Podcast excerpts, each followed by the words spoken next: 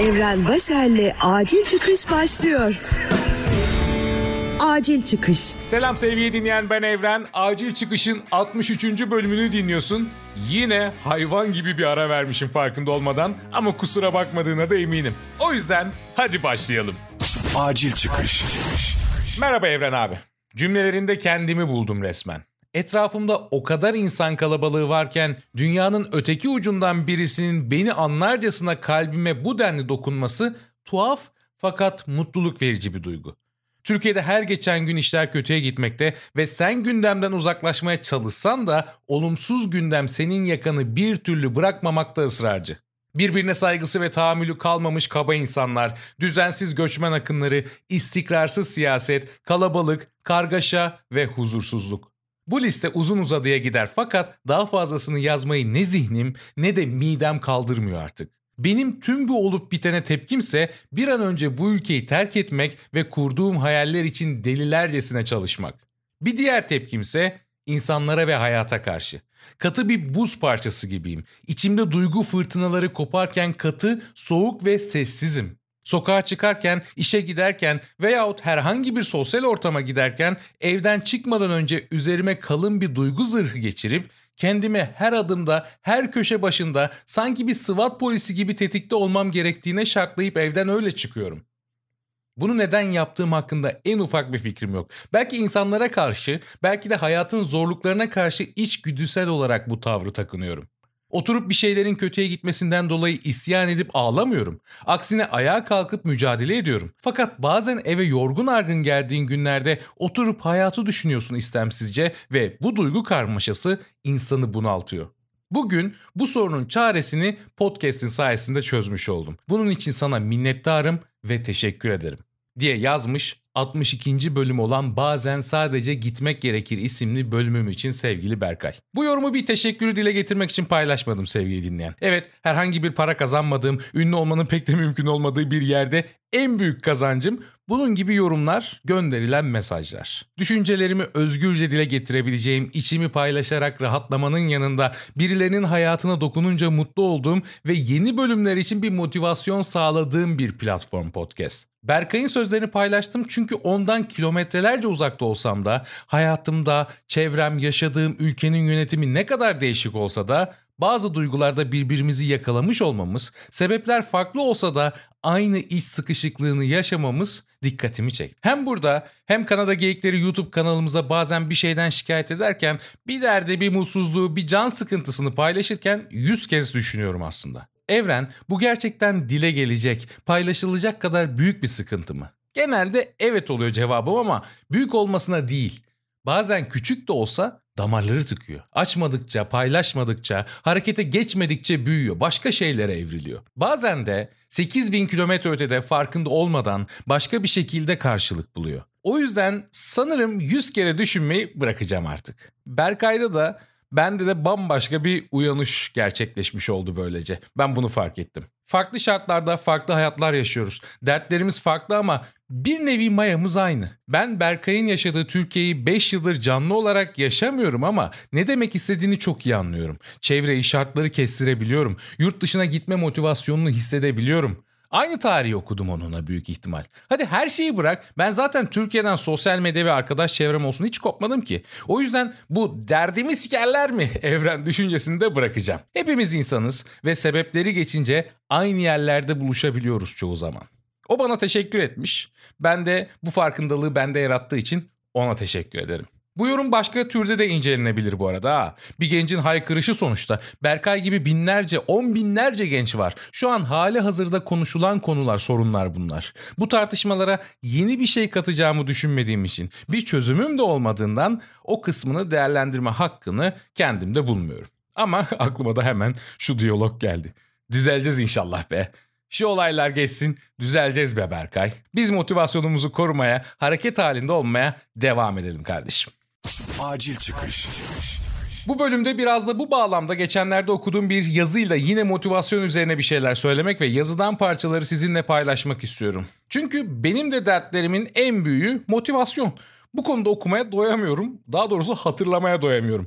Paylaştıkça da kafama girecek diye de umuyorum hani motivasyon hakkında konuştukça bunları hayatımda daha çok uygulayacağım diye düşünüyorum. Neden? Çünkü hani üniversite zamanında, lise zamanında dersi başkasına anlatırsın sınavdan önce ve o konular senin aklına iyice girerdi ve sınavda başarılı olurdun ya. En azından bu bende böyle çalışıyordu.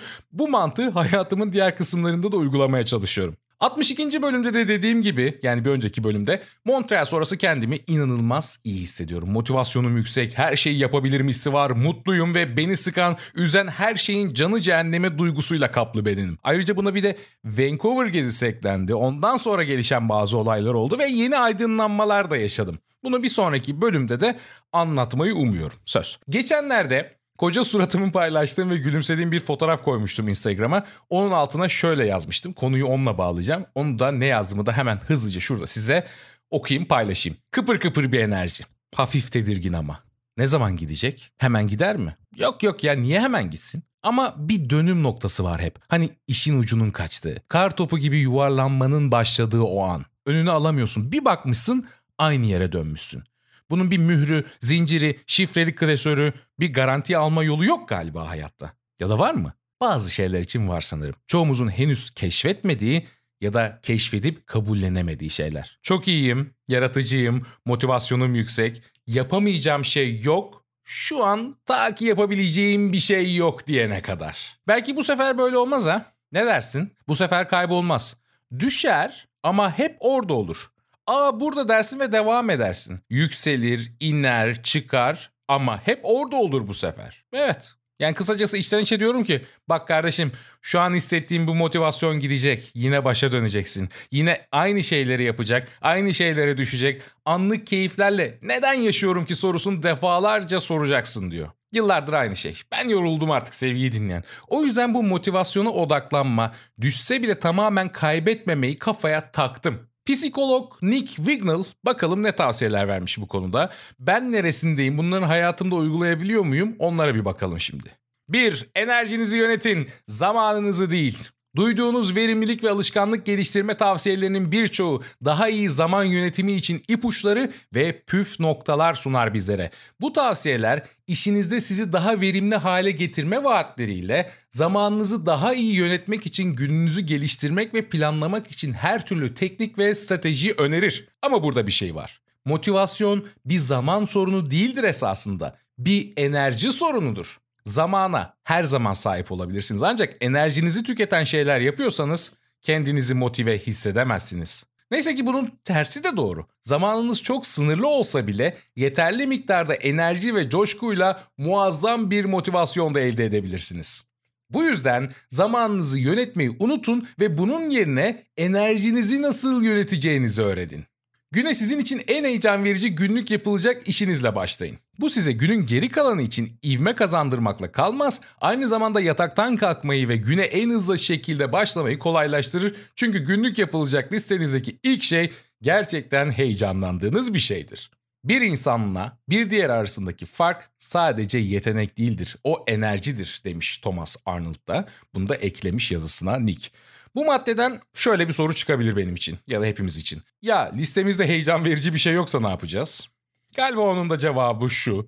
O zaman her gün heyecan verici bir şey eklemek lazım o listeye. Yani bu listeler bizim elimizde. Kimse bu listeleri bizim elimize direkt tutuşturmuyor. Yani iş yerinizdeki görevleriniz olabilir. Onları yapmak zorunda olabilirsiniz. Ama o listenin başına ne ekleyeceğiniz kimi ilgilendirir? Değil mi? Kendi hayatıma baktığımda da enerjinin gerçekten zamandan daha önemli olduğunu görüyorum. Bu farkındalığı da uzun zamandır yaşıyorum. Çünkü bazen öyle boş günlerim oluyor ki aslında bir sürü iş bitirebileceğim, birçok yaratıcı şey yapabileceğim ama enerjim olmadığı için bütün günü bomboş yiyorum. Ben hayatımdan kahvaltıyı çıkardım son bir aydır. Öğünlerimi düşürdüm. Bir öğün yeti, bir öğün yetebiliyor ve gün içerisinde de işte fındık, fıstık, ceviz filan yiyorum. Öyle açlığımı yok ediyorum ve bu bende enteresan bir enerji yaymaya başladı. Daha önce fark etmediğim bir enerji bu. Şimdi birçok konuda da motivasyonumu da bu enerji beslemeye başladı ve mutlu oluyorum. Herkesin cevabı bu arada kahvaltı olmayabilir tabii ki.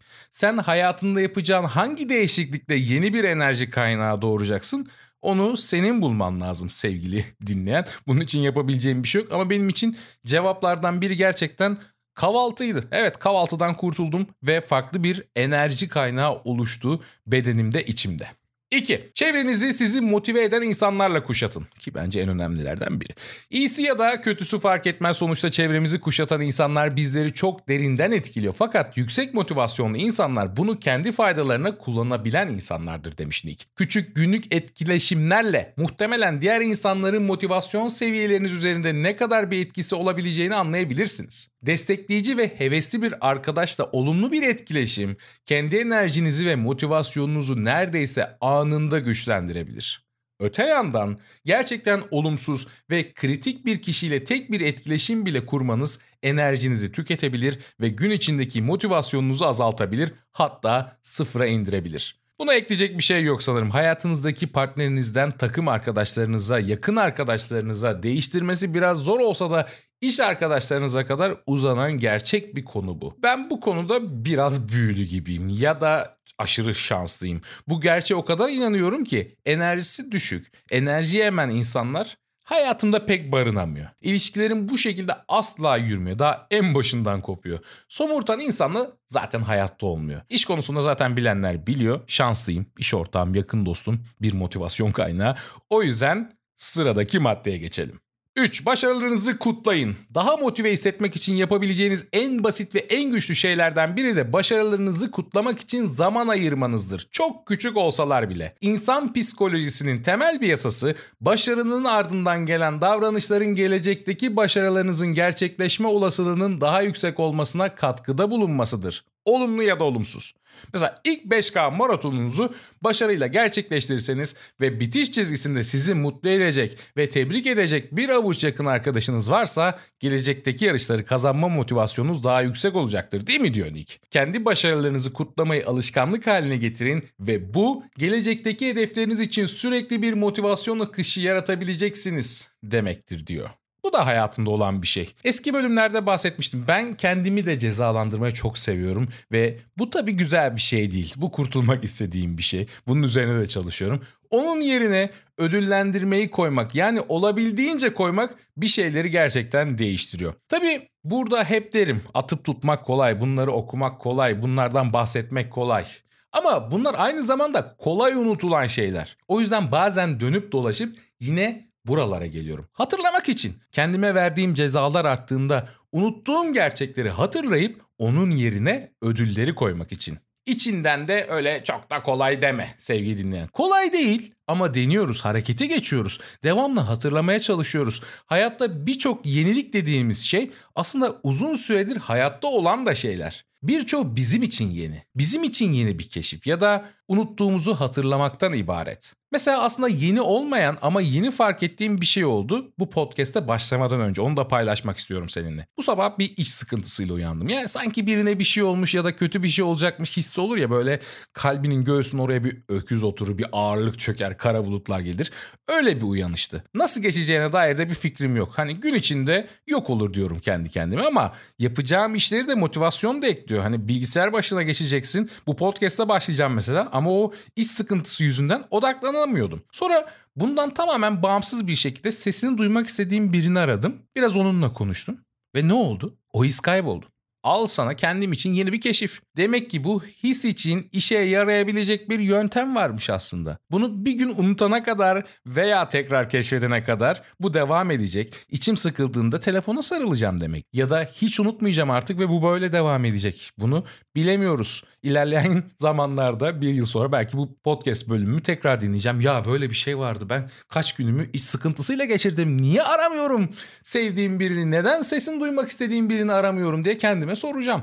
Neyse devam edelim. 4. Enerji verici bir ortam yaratın. Tıpkı yaşamınızdaki faaliyetlerin ve insanların enerji verip aldığı gibi fiziksel ortamınız da öyledir. Hepimiz kalbimizle bakmaya düşkün varlıklarız. Bu her şey için çözümün içimizde olduğu fikrini sevdiğimiz anlamına gelir. Ve bu yeterli içgörü ve iradeyle her şeyi başarabiliriz demektir. Yanlış. Ortamınızın düzenli olması, bulunduğunuz çevre ve şartlar da çok önemlidir diyor Nick. Dağınık ve kaotik bir çalışma alanına sahip olmak, dikkatinizi dağıtmayı, ertelemeyi ve işinizi yapmak için enerji kaybetmenizi kolaylaştırır. Yorgun olduğunuzda uzun bir günün sonunda yatakta eşinizle olan bir anlaşmazlığı çözmeye çalışmak, şefkatli olmanızı ve öfkenizi kontrol etmenizi zorlaştırır. Soğuk havalarda ve ortamlarda iyi ekipman olmadan koşmak, egzersiz yapmaya motive olmayı zorlaştırır. Bunlar hepsi çok mantıklı ve yapılması gereken şeylermiş. Şimdi bir daha okuyunca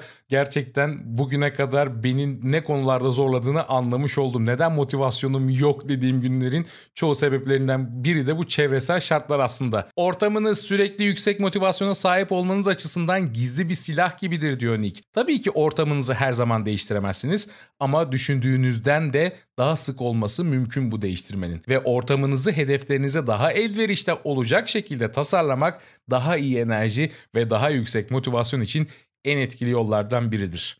Bu benim hayatımı şu şekilde etkilemişti. Odamın içindeki mobilyaları değiştirdim. Rengini değiştirdim. Kendi sevdiğim tabloları astım ve gerçekten bu benim motivasyonumu odamda geçirdiğim vaktin daha kaliteli olmasını sağladı. Bunun da altını çizeyim.